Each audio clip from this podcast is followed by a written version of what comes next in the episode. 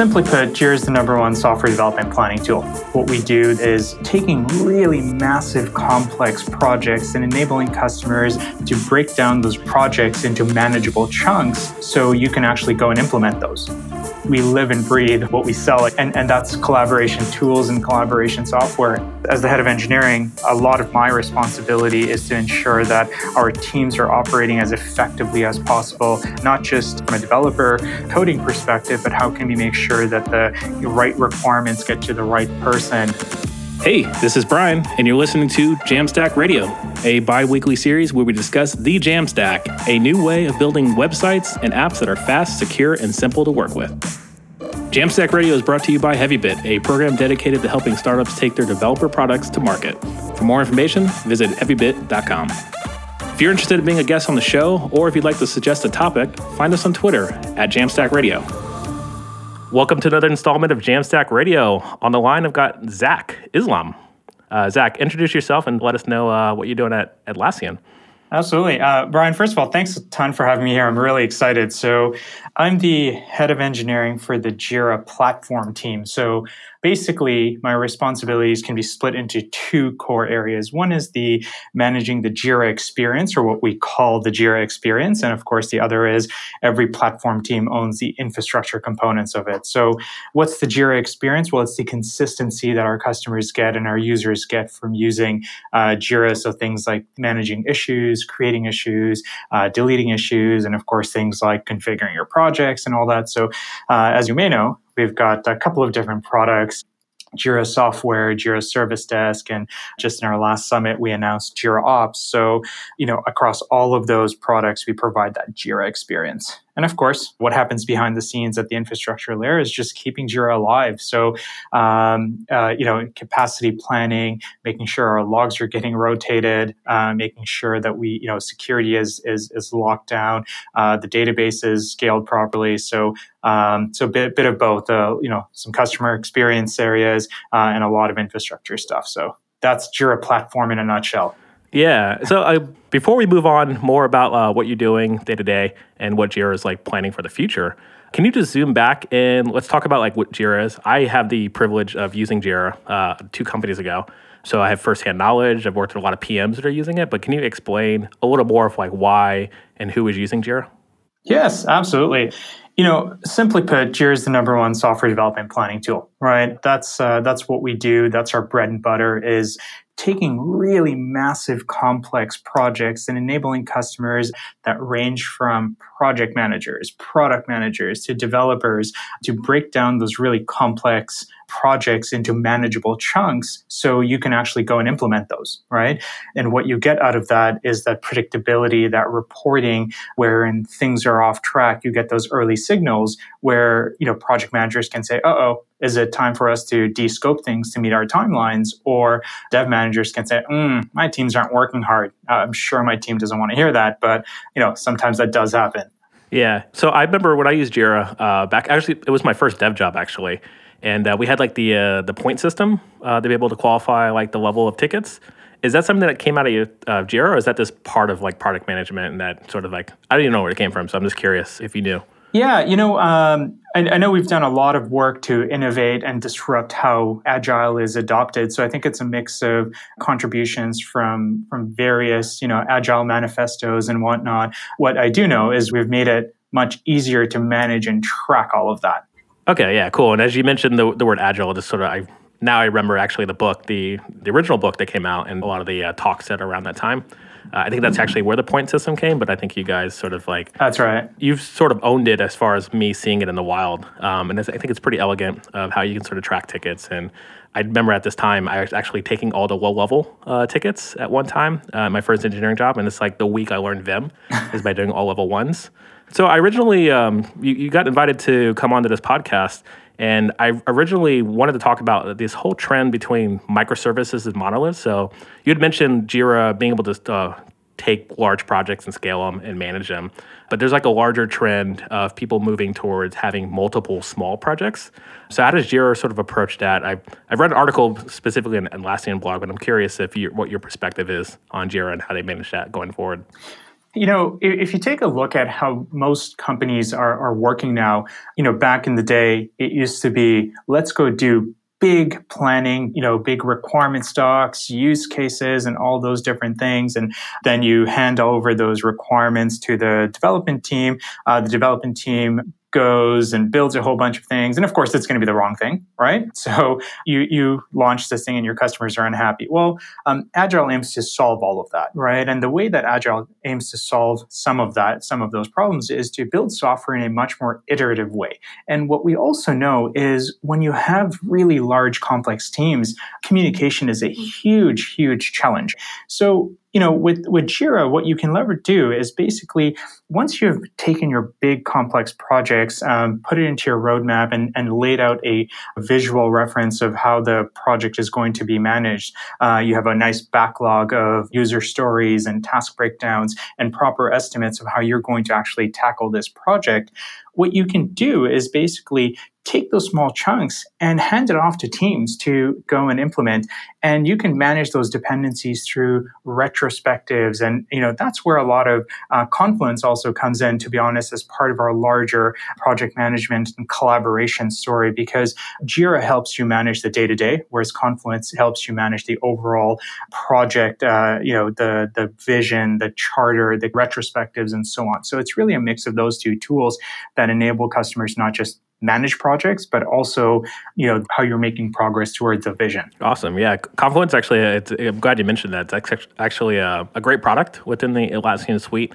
And uh, I was actually just in Atlanta talking to uh, a couple folks uh, at a conference, and they, they mentioned that the, the reason they pay for Atlassian wasn't because of Bitbucket or Jira. It was actually because of Confluence and the way to sort of store historical data and where the project came from. I'm, sh- I'm sure the Confluence team would love to hear that. And I'll, I'll make sure they hear that. Yeah. So, uh, so you mentioned Confluence, and can we talk a little bit about Atlassian? Like, how does Jira fit within the all these little pillars and pieces of the Atlassian suite? Absolutely. So we have a couple of different Jira products. So I'll focus in on Jira software, which is what a lot of you know the, the listeners on this show will be uh, familiar with. And basically, Jira software is the software development planning tool, allowing you to take you know like like I mentioned these massive use cases, breaking it down, building out your roadmap, breaking it down to task level, and, and running your sprints. So that's the day to day tracking. Then you have Confluence, which would actually uh, you know is is more of our uh, content management platform that allows customers to store the vision, track, you know, use things like uh, retros and just day to day collaboration of, hey, I'm going to throw up a design doc here. Let me share it out with my team and get their feedback very quickly. So I think that's really what Confluence is powerful for. And of course, you have Jira Service Desk, which is geared much more towards service desk type roles where uh, you know your agents and your operators are managing incoming tickets and making sure that your your customers are happy, you're not missing your SLAs. The last one that I wanted to touch on was, you know, I, we have quite a few products, but the last one I'll touch on is Bitbucket, and that's really targeted towards developers for code hosting, awesome code reviews, and of course with Bitbucket pipelines, uh, direct integration into you know your your infrastructure, deploying your code into various environments and and whatnot, with and deep integration with Jira software. So when you've finished working on an issue and your code is deployed, you know that it's now done done. And you know that's one of the things that's really difficult to track if you've ever been a manager role is when is your story really done? Is it when your engineers pushed it and it's now it's in, in Git or is the code actually running on the production host? So, you know, those three platforms that I just talked about allows uh, software teams to manage their work uh, really effectively. Yeah, and like I, I, would even say like it might not even be done until even after you ship it, and it's in live in production. It could be done once you stop getting issue tickets and support desk tickets about this uh, this this problem that she keeps surfacing, or even feedback. I know a lot of times with uh, my PMs, they like to talk about like the response on Twitter or Hacker News if, if it actually gets that far, and then it's just simple conversations and support. Like, did somebody like this feature? Is somebody having struggling with this feature? Is there enough documentation on this feature? And that's sort of the cool thing about Jira and the whole it's the suite is that you can sort of track the history of like where this came from, who shipped the feature, what team was it responsible to, maybe who has the expertise to sort of improve or fix or add on to this uh, going forward. So that's what it sounds like you were saying. Absolutely. And, and, you know, software development is changing every day, especially with the adoption of cloud. So, you know, to touch on your point, back in the day, even back, you know, five, six years ago, you could package up a software throw it on your site, customers would download it, and you would have no idea what was going on.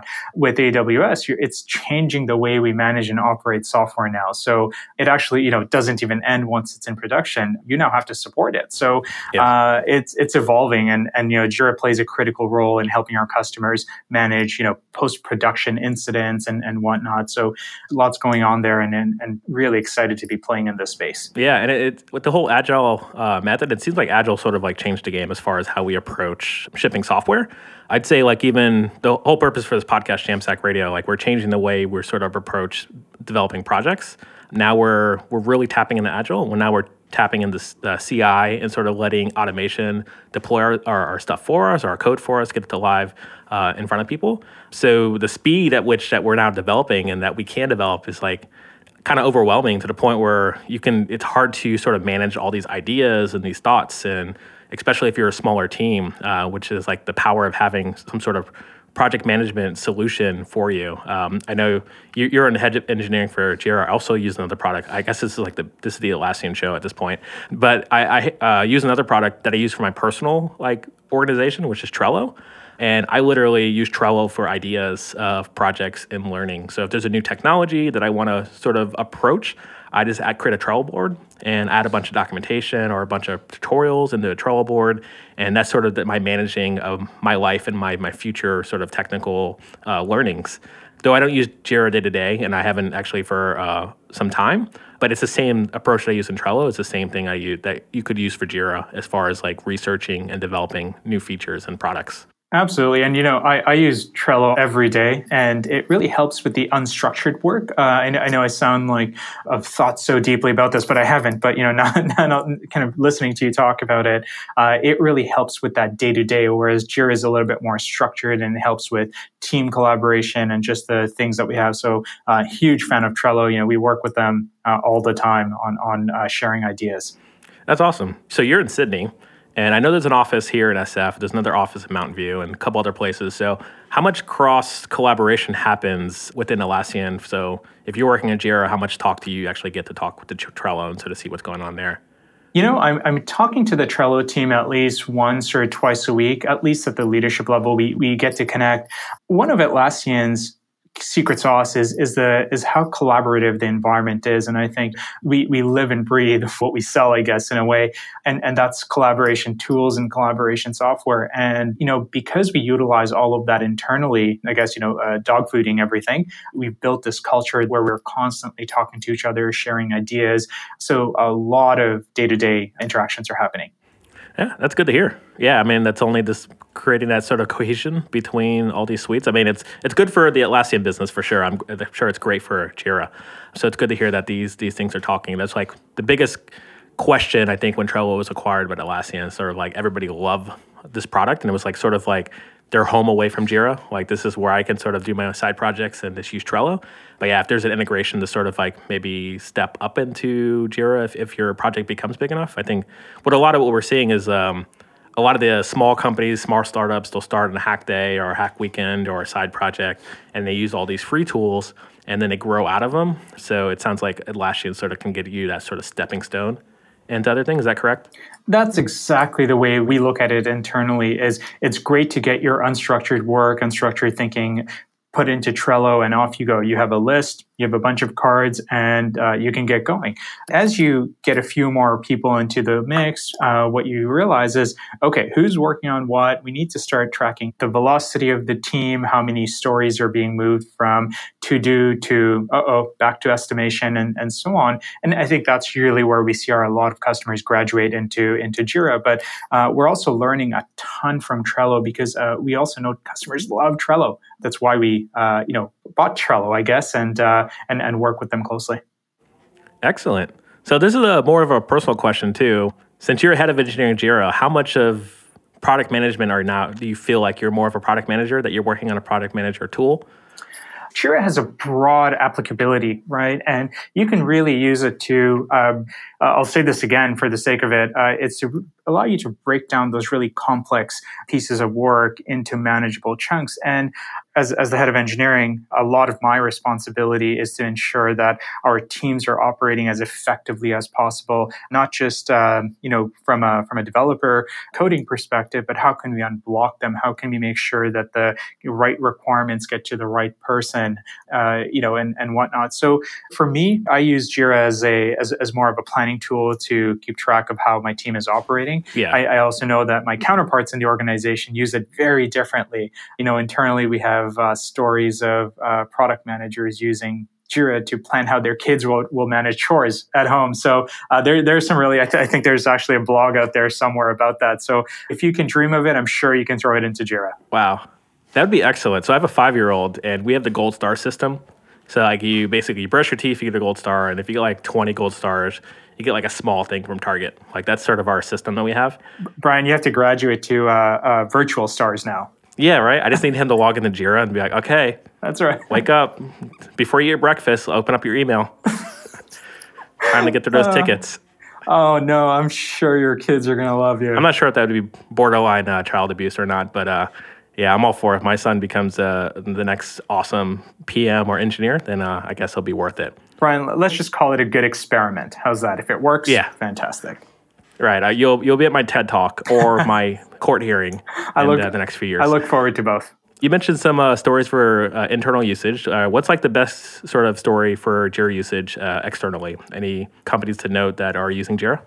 Yeah, you know, we we recently went and visited a car manufacturer, and it was really interesting to see how this company was actually leveraging uh, Jira to make sure they track what piece of code is deployed to production and, and whatnot. And they use Jira essentially as a as a core in their planning process to ensure that you know what's actually out in, in front of customers and what functionality is our customers using. So it's really interesting to see how critical Jira has become for companies that actually utilize agile processes and they want to optimize for moving really fast. So that was a really, really cool story. You know, we have a bunch of use cases from Dropbox, Airbnb, and Lyft, you know, kind of posted out there. So, so it's, it's really inspiring to see how Jira helps these companies operate so much more effectively.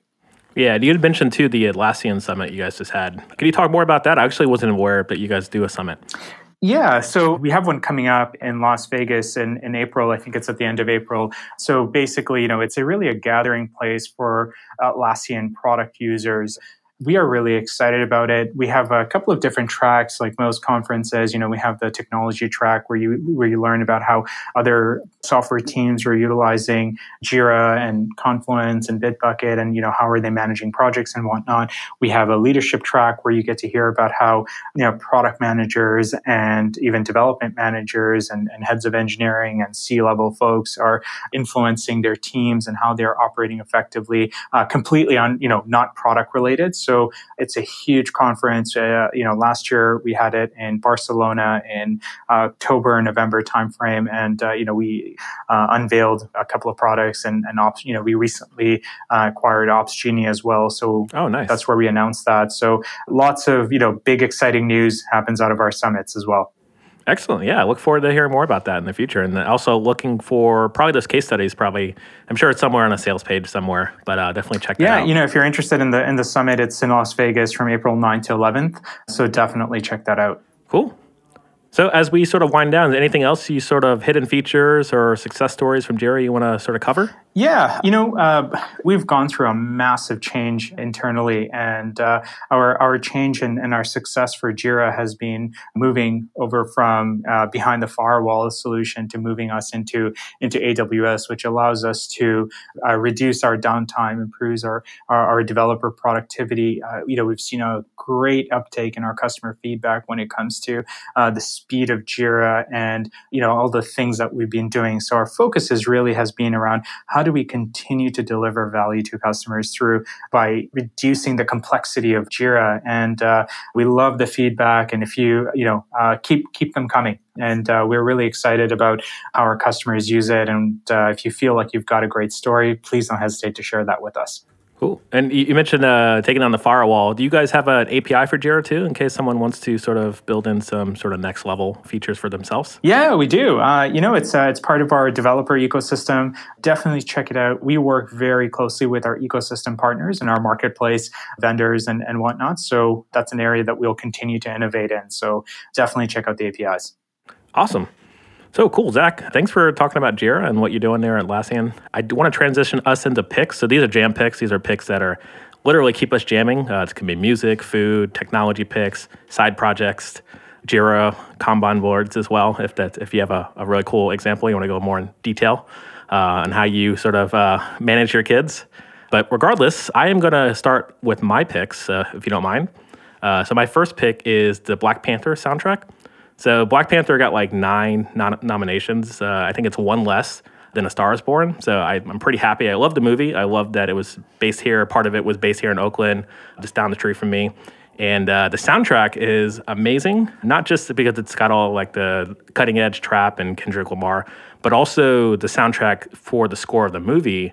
Um, they literally based so every time uh, like the the antagonist Killmonger was on the screen, he actually had a theme song and it was very subtle. Uh, and then every time um, Black Panther actually was on screen, he had a theme song. And a lot of people don't really pick up on this unless you were like watched it 20 times, like most people did, which is why it did so well. My next pick is going to be Song Exploder, which is uh, it was a pick previously here on this podcast, but this specific episode on Black Panther's soundtrack, it's really fascinating. I happen to be the director actually went to school with this uh, musician that actually created the score for Black Panther. Uh, so that's sort of the connection. It was sort of like uh, friends making making music, but it turned out to be extremely amazing. So definitely check out Song Exploder that episode to find out why this got so many. Nom- the soundtrack in particular got so many nominations. So those are those are my two picks. Uh, just go watch Black Panther and make sure you, if you know anybody in Hollywood, tell them to uh, to vote for it. Awesome. I'll, I'll, share mine. So my, my therapy away from uh, the day to day of managing massive teams and, and building massively scalable stuff is uh, is cooking. So that's my therapy on the weekend lately I've been getting into uh, slow cooking and uh, and, and, smoking uh, meat. So I, I, bought myself a Weber. Nice. Uh, I, I, just I moved to Australia about you know eight months ago. So what do you do on the weekends? You, you barbecue. So yeah, you put a shrimp on the barbie, right? Is that what they say? Absolutely. Abso- I won't repeat that, but you're absolutely right. Yeah, I, I don't want yeah, to get. If you want to uh, keep your friends in Australia, don't say that. I, I certainly do. Uh, but you know, I'm glad one of us said it, and it was you. so that's that's been my that's been my jam on the weekends, and I'll, I'll, my second second one has been actually uh, if it weren't for doing what I do now, I would actually be a pilot. So in the next two to three weeks, uh, I just had my birthday, and uh, my wife got me a flight experience pass. So I cannot wait to go back to uh, go back to flying again. So I, I, think I. My, my license is expired by now, but uh, I can't wait to go back to it. So uh, that's that's hopefully it doesn't cut into cooking time, but uh, yeah, yeah. so I have two follow ups. One, what's your favorite thing to cook on the barbecue at this point? Uh, beef ribs can't go wrong. Okay. Slow cook it for about six hours and then smoke it for about two. That's a good weekend. Nice. All right, I'll make note of that uh, once I get my grill. Unfortunately, my backyard is an alley, um, and people complain when you start smoking meats in the alley. It's also not very good for urban areas. Fire department does not like that. Second thing is you mentioned you already had a license that's going to expire. So you were flying planes for how long? I was. I was flying planes for about uh, four years. Uh, so that was really fun. And, you know, I had to cut that back as, as work and uh, kids had picked up. Yeah. So uh, every weekend you think, hey, I should go do that again. But you just keep making excuses and, you know, you, you know the rest of the story. Yep, I've got a lot of half built things. No pilot's license, but definitely a lot of half built projects for sure that I should probably get in Jira so I can manage that for sure. I, I hope you do. I, I, know. I know. Well, at least we'll make you feel guilty. It's going to be up there. Yeah, exactly.